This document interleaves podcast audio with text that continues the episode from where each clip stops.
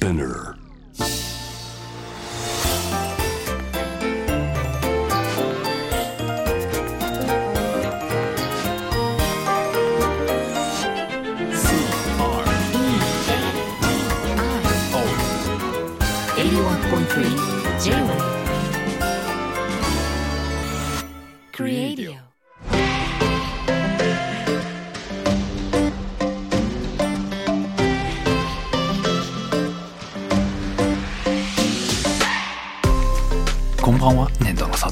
こんばんは、クリストモコです。デザインを踊る楽しむ J-Wave クリエイディオ。シーズン2今夜がラスト。いよいよ最終回ですね。最終回ですね。始まりましたね。いやなんかリスナーさんからのお便りたくさん来てるみたいですよね、ー本当に。なんか聞いてくださってる方がたくさんいらったんだいたんだなっていらしたんだな涙っていうそうですよね。いやじっくり本当一つ一つ目を通させていただきながらですね、はい。えーとここに来てはい。質問です、アンディさん、突然ですが質問です、お二人の身長差は何センチでしょうか？大木さんがものすごく長身なのかクリスさんが超小柄なのかインスタグラムの投稿を見るたびにずっと気になっています。大木さは名前の通り大柄なのでしょうか？っていうね。ねなどなどとカジットさんもやっぱ気になってる方がいらっしゃるのか、えー、と大きさに質問です。クリスさんが見上げるほどの大きさ身長がぐんぐん伸びたのはいつでしたか？というこんな質問クリエイティブでしかできません。息子がおりこの先の身長の伸びが気になっております。というね。ことで身長大きさ何センチでいらっしゃるんでしたっけ？僕は188ですね。ちえクリスさん私はサバ読んで158かな。なんでその質問で今 サバを読んですか？今。117だけど計算しやすいとして8030センチぐらいが違う、まあそのぐらいなんですね。あでもそれぐでもまあね。うん。人間としての大きさも違いますからね。いや82ぐらいが一番なんか良かったですね、え？82逆逆サバ僕言うようになりましたね。あーなるほど。86ぐらいってよく言ってましたね。そんなとこがなんか一線超えちゃった感じがしてあの88電車とかであのはい。つり革が頭にコツコツ当たるようになったぐらいからちょっとこれは規格外というか日本の社会にはちょっと当てはまってないかもなっていうのはちょっと思ってましたね、大柄です。大柄っていうか背が高いからねいやでもかデザイナーとしてからいいじゃないですか。いやいやデザイナーとしては何の役にも立たないですよね。身長が高いっていうのは。そんなことないでしょ昔はあの電球変えるのに役に立ってたんですよ、脚立使わなくても変えれる、うん。はい。はい。最近 LED の電球になって変える機会が頻度がないそうそう ない。いやそんなことにもう粘土の佐藤さん使いませんよ今いやいやというか満を持して最終回でその質問ですか、うん。大木さんでもぐんぐん背背が伸びたのって、いはい。いつなんですか、えーといつぐらいなの中学ですかね。25センチぐらい伸びましたね。だから小さくま前習いをしている位置がどんどんどんどんはい毎,、はい。毎月下がっていくような感じですよね。そううん。そうなん身長ぐんぐん伸びたのは。私自分の話じゃないですけど、はい旦那さんなんですけどはい、大学で1 0センチ伸びたらしいんですよ、それすごいですね。なんかずっとちびちび言われてたけど、はい。もう挽回したみたいなへこと。だからこの息子さんがっていうの今ちょっと気になったけどー伸びたいわけじゃないですか。多分伸びが気になってた。いつ伸びるかわからない。わからないですね。大器晩成型もいるんですねやっぱり。そう。高校の時のうん同窓会とかだったら誰だかわかんないでしょうね。それだけ伸びたら。ねえ。え誰だっけってなりそうですよね。まあ、大木さんと私も写真の撮り方を考えればよかったですよね。そうですよね。私がすごい手前に行くとかさ。で僕はものすごい遠近法を使って、とかなんか肩車してもらうとか なんかあるじゃないいろいろ方法が。あのあと座るとかね。座るそうですね。まず座るがありましたしゃがむとねかね。確かにありましたまあね、素でねそのまま撮ってましたけど、確かに。うんまあというねはい身長の話も ありました。まあなかなかわざわざこんな話しませんので、まあですねかったです。はいはい、私もまだまだこれから伸びたいなと思っているとこあろです。そうだったんですか そうだよ。はい。さて、えーまずはラジオネームマロンさんからいただいています。えーといろいろとね番組に関してありがとうございます。えー今年の春くらいにだったか佐藤さんがリモートでプレゼンや会議をする際資料の背景まあ用紙の色をグレーにしていると話していたと記憶しています。白よりも文字が見えやすいからとおっしゃっていたと思うのですがそこで質問です。グレーって何色なんでしょうか？なるほど。ほ今まで私が思っていたのはグレーイコール灰色で検索してもやはりそのような表記がされていました。しかし私は羊毛の染色に携わっているんですがグレーの染料で染めた羊毛は私の目には灰色ではなくむしろブルーネズミ色に見えるのです、えーこの染料間違ってるんじゃないの？と見本帳を確認してみたらそこにもネズミ色のグレーがありました。試しにブラックを薄めに染めたり濃い黒を白いままの羊毛を混ぜ合わせると灰色のグレーに近くなります。えーなんとなのまあ、検索した際グレーはネズミ色とすることもある。しかし灰色とネズミ色は別物である というふうにあるんだ。え。ー難しい日本語ですね。ね、結局グレーは何色なんだ？とさらに疑問が深くなっているんです、えーこんな質問他の番組にも他の誰にも聞くことができません。どうかどうか番組終了前に佐藤さんとクリスさんの見解をお聞かせいただければ幸いですグレーって何色なんでしょうか？えさっきの難しいですね。グレーはネズミ色とすることもある。しかし、灰色とネズミ色は別物である。なんかこれ誰かに突っ込まれた人が言い訳としていた雰囲気ですよね。確かに確かネズミ色とすることもあるけどみたいな。確かに確かに。うーんなんかただし釈然何々としないの限りではないみたいななんかこうはぐらかす時のワーディングですね。グレーってな、まあ、何段階もしかしそれこそグラデーションでグレーっていうのだってありますよね。いやなので僕の中では、はい。もう白と黒以外はその間にあるものは全部グレーなので、ああの CMYK って色のうん、この番号の振り方というか判別の仕方があって、はい。シアンマゼンタイエローで K がブラックなんですね。でそのうんうんうん。4色を混ぜ合わせてその分量によって色っていうのは識別するんですけど、はい。はい。その色 CMYK の K にうん。それが0%から100%みたいにあるんですけど、K に1%でも入ってたらそれはもうグレーかなって僕はそのぐらいグレーって幅が広くて面白い色だなっていうのは普段感じてはいるんですが、うん。今の質問だとあれですよね。で一色このこれがグレーですよっていうことになると僕はうん。それこそその K50% ですかね、白が K0%、えちょっと待ってちょっと待ってね。白が K 五え K は黒だから K なんですか？量。そうです。日本語ブラックの K なんですすね。あブラックのき K 最後の K をとそうですね。ああはいはい。でへえ。うん。で白がうん。K0% なんですね、黒い成分が。一切そうですよね。はいはいはい。で、はい。えー黒真っ黒っていうのは K100% なので白からも黒からも最も遠いというか最も中間にあるのはうん。K50% のグレー、うん。でそれが多分グレーなんじゃないかなって僕は思いますけどね、こんなに明快な答えをすする方がいるでしょうか？やばい明快な答えをしちゃいけないですよねいいいじゃないですか。えなんでなんでよ。で でもその要するにそのまあ1%がじゃあ1かっていうのもややこしくて1も全く細分化されちゃうわけだけどもはいはい要はそのまあすでにまあ50だから計50から計100までの間にまあパーセンテージを1と1ずつで区切ったら50あるってことですもんね。違うね。違うのね。な。かった。ごめんなさい、え、50、50から100までいったら50あるわけですよね。うんうん、50から100の間ですよね。はいはい、うん、だ計51、計52、計53ということで、はい。グレーの段階がありますあります。あるっていうことですか？それも全部グレーだとは思うんですけど、で、ね、計52.5とかもあるわけですか？そこまで細かくは刻まないですねあただ他の CMY の分量によって色味は変わるあ、はいはいなんではい。イエローが増えるとちょっとベージュっぽいグレーになったりとか、はいはい。もうじゃあもう現代じゃないなんでですか。4種類の絵の具を水の中にうん、数パーセントトずつ垂らして混ぜた時の色がその色みたいなことなので、黒い絵の具を一滴でも垂らしたらそれはグレーになるんじゃないかなっていう、うんそういう感じなんですかね。でも僕それ以上にあれですねはい。今あのうんネズミ色とかはい。灰色とかってありますけど、はい。こう色にうん。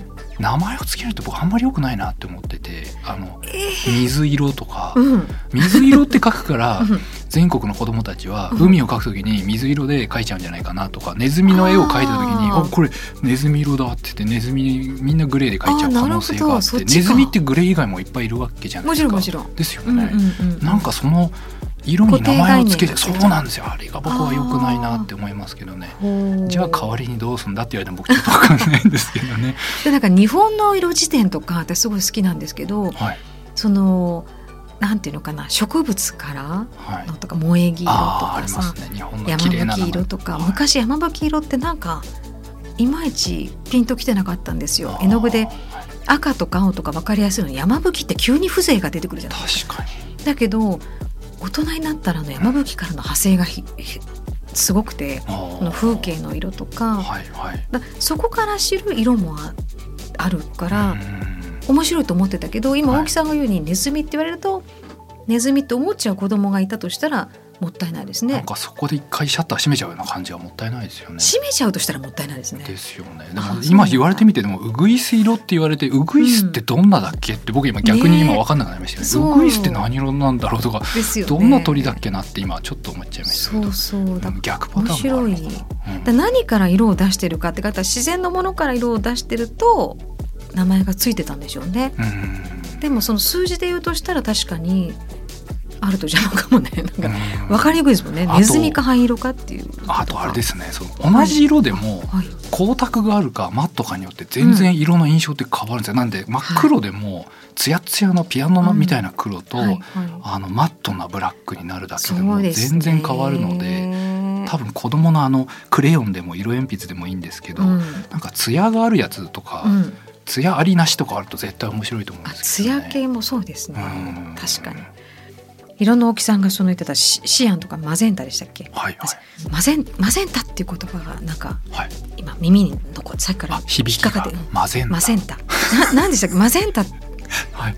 素敵。なんかまあ赤ではなくてなんかすごく濃いピンクみたいな感じなんですけどね、マゼンタ。マゼンタ。なんかちょっとクリスさん嬉しそうですね、うんマゼンタ。あでもクリスさんが言うマゼンタいいですね、なんだろうそれなんかこう気になるワードでね、うんうん、意味もわかんない。の にマゼンタ、うん。あの言葉の響きで言うと、ゆきこさん。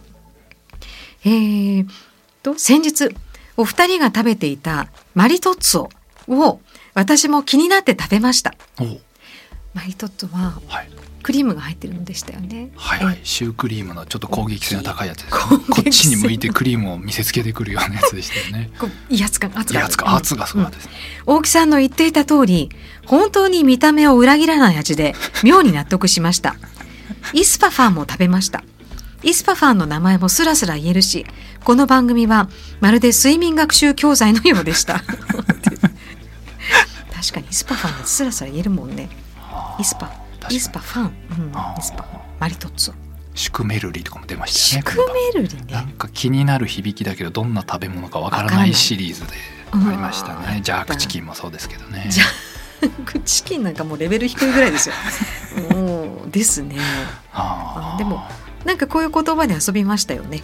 ありましたね。新しい言葉をなんかこう知らない言葉ってやっぱ面白いというか実態が見えない。なんだろうって言うと、うんリスナーの皆さんからいろんな。ことを教えていただいたりとかしましたよね、ね。皆さんすごい親切ですよね。本当に。でも僕いまだに今ドリシトスとして食べてないっていう、シュクメルリも食べてないですからね、結局。シュクメルリはね、うん。マリトッツォは食べましたよね。あれ一つは食べましたね。そうでしたよねねですね。そうそうそう。うん。そうなんですよ。まあ睡眠学習のちょうど時間的なこともあるのかもしれないですけどね。夜中でね。はいはい、うん年度の佐藤貴さんとクリストモコでお届けしています J-WEB クリエイティオ雪蔵さんからです。ははいい。ね、名もなき趣味でいただいています。ね、私の名もなき趣味は道に落ちている枯葉を踏むことです。よく乾ききった枯葉を踏んだ時、一人心の中で小さなガッツポーズを決めます。枯葉の厚さ、乾燥具合によってサクサク、カサカサ、パリパリ、パキパキ、バリバリなどなど。足で踏みしめた瞬間に跡形もなく潰れきった音を聞くたびに一人北総園でおります。今はマスクで隠れているので大っぴらに北総園むことができます。枯葉というと秋のイメージですがこの夏の暑さでカラッカラに乾ききった落ち葉を見つけては密かに踏みしめる喜びで夏の暑さを乗り切ったと言っても過言ではありません。これはと見定めた枯葉が見た目に反して乾燥しきっていずに良い音がしなかった時には心底がっかりします。え人に怪しまれないように目当ての枯葉を踏みながら歩くのはなかなか難しくあ踏み損ねた後心残りがすることもしばしばです。というね、あうん。ちょっと時期的にも、ー確かに。うんこれは立派なうん名もなき趣味ですよね、ですね。うん。すごく素敵。な趣素味敵ですね。音が形に確かに見えるしうん。それを聞いてるわけですもんね。確かに。この形の葉っぱはどんな音するんだろうみたいな。もう素敵すぎる。素敵です。すみませんそんな素敵な中で僕全然素敵じゃないことを今あ思い出したんでけどですすか、うん。あのああ踏み損ねたの逆ではい。ああ踏んでしまったで、はい。あの犬の大便は最近踏んだんですよ僕。来た来たでこれははい。僕にとっては衝撃えっと的なことで、大木さんの飼っているきなこちゃん。ではなくあじゃなくですか？普通に歩いててはい踏んでしまいまして、はい。で僕の中では絶対に踏まない人なんですよ。タイプで言ったら、踏むタイプか 踏まないタイプかで言って僕は犬の糞ないですよね。も絶対踏まないタイプでして、はいはいはい。あのやっぱりヨーロッパ出張特にあスペイン、あはい。えーフランス、うん。イタリアうん。もう犬の糞だらけでして、はいでもだんだん、こう本能的にというかセンスとして分かるようになってくるんですよね。こうこの辺は犬が多分便をすしてる可能性あるなっていうのは直感的に分かるようになるので、ずーっとこうやって見てなくても、うん。自然と踏まない体質になっていくんですね。うん。なんですけどこれ出張にね、はい。コロナのせいで出張2年間行ってなくて、うんどの感性が一番鈍ったかっていうとデザインでもなく言語でもなくまさかのこれだったっていう。踏むか踏まないか踏んでしまあしかも踏んでしまったですよ。日本でで日すか？本で踏んだんですよ。こんなにみんな拾うことがですよほねぼ常なのに。ですよね。へえ。ちょっとショックでしたね。本当に。いやそこでショックを受ける時間ももったいないけど。そうですよね。うんうん。うわみたいな。まさか踏むはずじゃないのに。みたいなそうなんですよ。確かに。あそうなんですか。よね。うん。あ今それで思い出しましたやっぱり出張行きかけの頃20年前とかよく踏んでまして、あそうなんですか。で踏んで、うんミラノのオフィスで踏んでしまった靴をはい。磨かんその汚れを落とさないとはい。明日打ち合わせだってなって、はい。たまたまそこ,、うん。そこの出張に来ていなかったスタッフ、まあ、うん鬼木っていう今独立してああのインテリアとか建築やってる、そうはい。あの高校からの同級生がいるんですけど、うん。彼の歯ブラシがなぜかはい。事務所に置いてありまして、うんお。やったと思ってそれでバーッとう靴の底を、はい、掃除して。はい買い直したんでしょうね。で僕そのその後ちょっと言う電話して「う兄貴ごめん。うん。兄貴の歯ブラシではい。うんこを洗っちゃった」ってうん。しかももう一つ謝んなきゃいけないことがあって、うん。その歯ブラシ捨てちゃったっつったら、うん。兄貴が「うんこはいいけど捨ててくれないと困るよ」っつってそっちで怒られて あ二つ目の方で「いやそうかそうか怒るのはそっちか」と思って。それ戻されてもですよね僕そうだ。そう。ですよ。僕でもそっちの方がびっくりだった。その歯ブラシをゴミ箱に入れちゃったって、ああ捨てちゃった思わずと思って、それで、はい「ごめん」って言ったら「捨ててくれないと困るよ」って怒られたのすごい今で 今思い出しました。なんだろう粘土レベルが高いです。みんな優しいですね。かでも買って返すとかでもないんだ。とりあえず確かにいつも言っとかなきゃなっていうのがあって確かにね僕そういうところ気が利かないさあそうですね。買って返せばよかったな。今からでも、はい、送ろうかな。あの20年前の歯ブラシ。うんそうか踏んじゃった踏んじゃったから来たんですね。あそうですね。踏んじゃったの方ですね、うん。じゃあ失礼しました。雪蔵さんはねもうどんどん踏んでくださいって話ですから、そうですね。うん、踏んで踏み損ねたんと落ち込むっていう、うん。これじゃあありがとうございます。もう一つじゃあ、はかなさん、えー佐藤さんの手掛けたプロジェクト紹介が特に楽しみでした、えーまさか最後にオリパラの聖火台まで来るとは。でも番組が始まった頃はすでにデザインを開始されていたのですよね、あまあそうですよね、まあきっとね。そうそう言われるとそうですね、ただ私たちには教えられなかった それ言わない。で誰にもいや誰にも言えなかったのもね。本当に。家族にも言えないぐら。いでそうなんですよね。うん。そして、はい。えージャークチキンにイスパハンなど気になるワードがたくさんありましたよねで中でもこのシーズン2の新語・流行語大賞は野生のパグじゃね？だと思っています、えーお二人の特に印象深い話などを聞かせていただいたら幸いです。というあことで。ー野生のパグじゃねありましたね。でも野生のパグじゃね？っていう言葉が出てきた時点で、やっぱシーズン2を象徴してると思いますね。どういうことですか、まあ、まさに印象深いっていう話になるけどやっぱり大木さんがここまで海外に行かない時っていうのがまずないわけですよね デザイナーになられて。まさにそうですね、だから本当に大木さんの散歩の範囲であったり、ね。日常の範囲の話を半径500メートルぐらいの世界の話しかないですかをらね。聞くっていうことがやっぱりよかったあのシーズン2の特徴だと思うんですよ。うん。もちろんねイタリアに行ってどうとかデザインの話もいいんだけど、ここはもうねシーズン2のなんかこうコロナのことで流れてこうなったけどで野生のパグじゃね？もうこうはい。あのこうねあコーヒーでね。あその、えー、とオフィスのあるコーヒーであコーヒーショップで、はい。あのご自分のきなこちゃんを連れていた時の話コーヒー頼んでる間にそのちょっと話しててちょろろちょろしていた時に、はい女子高生でしたっけ？そうですね。女性たちがね、あれ野生の野生じゃない？野生じゃね？って首はついてないから野生じゃね？いやパグじゃねいやえーしかもパグとチワワのミックスなんでチワワじゃね？パグじゃね？それが混ざってきちゃったんですよね。野生のパグじゃね？これはねよかった。面白かったですね。面白かったです、ね、野生のパグ。野生のパグって言っても東京の都会のカフェにいるんですけどね。野生のパグじゃね？というこの発想首輪がそのリードがついてないイコールもう野生ってそこで置き換えるとかもう秀逸ですよね。そうですね。うんでも確かにそうですね。うん奥さんのいいね僕がでも印象深いでいうと、まあ、この話っていうよりも、うん。まあ、先ほどその、えー佐藤さんが手掛けたプロジェクトの紹介が特に面白かったですってはい。話ありましたけど、僕もたまにこう聞き返してみると、うんあのデザインの話をしてる時と、い。トイレの話をしてる時は極端に僕テンション高くて早口になってておー。なんかオタクっぽいというか 聞いててすっごい恥ずかしいんですよね。そうなんです。そこはだっていいとこじゃないんですしかもかトイレとかうんこ系になるともう話す前からもうん。う話したくてしょうがなくてもう話し出す前ぐらいからもうなんかテンションが上がってきちゃってるのが自分でもうん後から聞いて分かって そうああ上がってる上がってると思って。うん。私もこんなにそういう話題をする人の相手をあのさせていただくことはあまりなかったと。過去の経験で面白かったですよそうですよねクリスさんとトイレって結構対局だと思いますよ。これは相まみえない私じゃないよ多分あのあはい。放送上ってことだあと思いますよ。放送であそういうことですね私じゃないと思う。よ確かに確かに。ねこあー。こはあの行きましたね。でもその分反応もすごい多かったの面白かったですよね。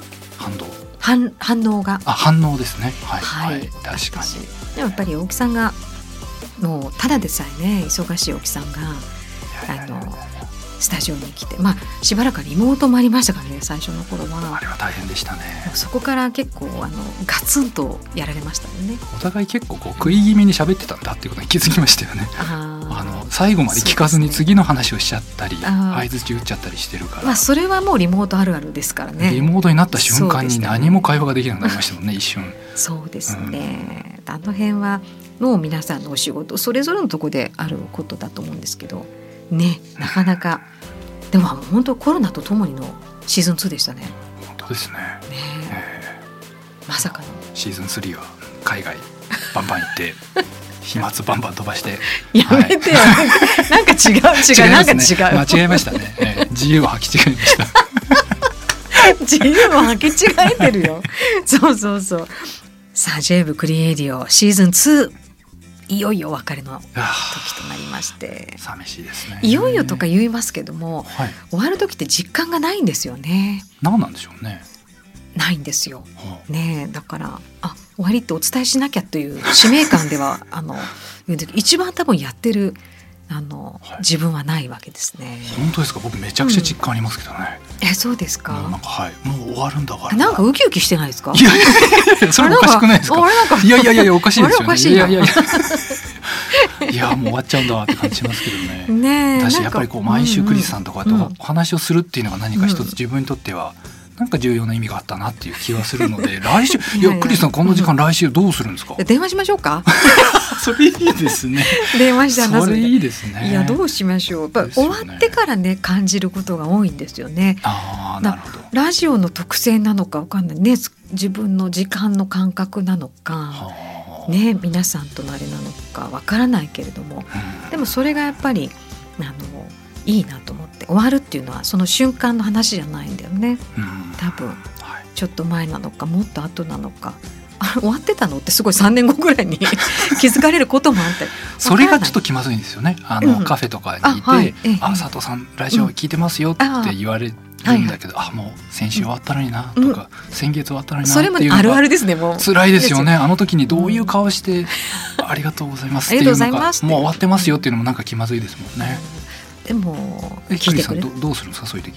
来月クリスさん、クリエリオ聞いてますよって言われたらどうしいやもうありがととうございます。うわあすいごい。素直。だって嬉しいじゃない。いやそっちなんだ。戸惑っちゃいますね。どうしよう私どうしよう。私 J 部の開局局からいないですけど開局から聞いてますって言われてありがとうございますってもうわすごいですね。開局から聞いてます、でもやっぱり向こうはほら聞いて聞いてましたよってことを伝えたいからぜひそう答えてくださいよ。もう3年後も。3年後も「うん、もう大木さんクレーディオ聞いてますよ」って言われたら。うん、あそうなんですよ。ちょっと来週はないんですけどね。うわ。なんか微妙な嘘ついちゃいましたね。むしろへこみそう、その日の夜とかに、はい、まあでもでもまあ、あのね本当本当にあの深夜のまあラジコも今はあるとはいえね、うん、本当にあの後から聞いてくださったりとか、はい、えっ、となんでしょう？反応してたくさん時間使って多分メール書いてくださったりとか、ね、何度も多分私たち本人たち以上に聞いてくださってるとか、はい、あの幸いというか幸せな、ね、はいあの言葉をねいっぱいもらえてる番組だなと思って感謝ですね。はい、まあで僕は、うんまあ、デザイナーとしては辞めるわけではないので、継続的に、はい、日々デザインを続けていくので、ね、本業デザイナーですもんね。一応そういうことにはなっていまして ね、結構それを、はい、忘れてる方も多くいらっしゃるんじゃないかなってちょっと不安には思ってるんですよ 本職は実はデザイナーだったりしまして。大変なデザイナーですからね。そんな大木さんをあのなんでしょうこの30分ね毎週あのキュッてとどめられてただけでもやっぱ幸せでね。でも何かの形で僕がデザインしたものが皆さんの日常生活の中にこうポロッとそこら辺にいるかもしれないのでねその時には手に取っていただければなっていう気がしますね。いやでも栗さん本当ありがとうございました。もうなんか僕のはい、トイレの話とか全部きれいに浄化してくれて本当にこの洗浄能力というか浄化能力悪乗りしていたと思いますけども、はい、まあいいじゃないですか。そんなノリもあのこのね去年かの春からは、はいいいんですよ。ちょっと ちょっと伸び伸びするのも私たちは必要です。みんなね。本当に楽しくやらせていただきました。はい、まあでも終わりますけどね。そうですね。はい、そうなんです。まあ、はい、シーズン3がだからあるのかないのかは。はい、ノストラダムスに任せるとしてですね。ねなので僕も今後、はい、トイレの中で、はって何か面白いトイレのことを思いついても、話す相手がいない。一、人でぐっと。いいいですよ LINE してラインしてもいいですか？トイレの話でもいいんですか、うそこは。わかりました。じゃそれは。すごいなんか笑う。わははってスタンプ送ります。スタンプ返しかみたいな。いやいや本当でも年度はあのもちろんずっとあのねまあ本当オリンピックパラリンピック終わったところで聖火台もあの非常に話題だった夏がありまして、はい、うん、でももう1月には京都で展覧会もあったりそうですね。ねあとあの TGV ですね、うん、あのフランスのそうですよね。これ何年でしたあれが2024なのでまあもうちょっとあるんですけどね。うん、これもオリンピックパリ五輪を目指してですね。すねはい、そうなんですよ。なので。これも長いですよね。もう数年、一二年前から聞いてる気がするんですけど。もう三年ぐらいやってますね。はい。とにかく、はい、あのクリエイティブリスナーの皆さんの、はい、愛を忘れずに 私の愛も忘れずに頑張ってください。それが TJB の形を見てあやっぱ青木さんこの辺にクリエイが出てるなみたいな。と私たちはいつに浸るので、はい、はい、そんな感じでで、ね、まあ皆さん本当にクリエイをシーズン2はい、もうスタッフともどもお礼を申し上げます。ということでじゃあ青木さん締めてください。あこれ言うのも最後ですね。はい。ここまでのお相手は年度の佐藤大樹とクリス智子でした。ありがとうございました。ありがとうございました。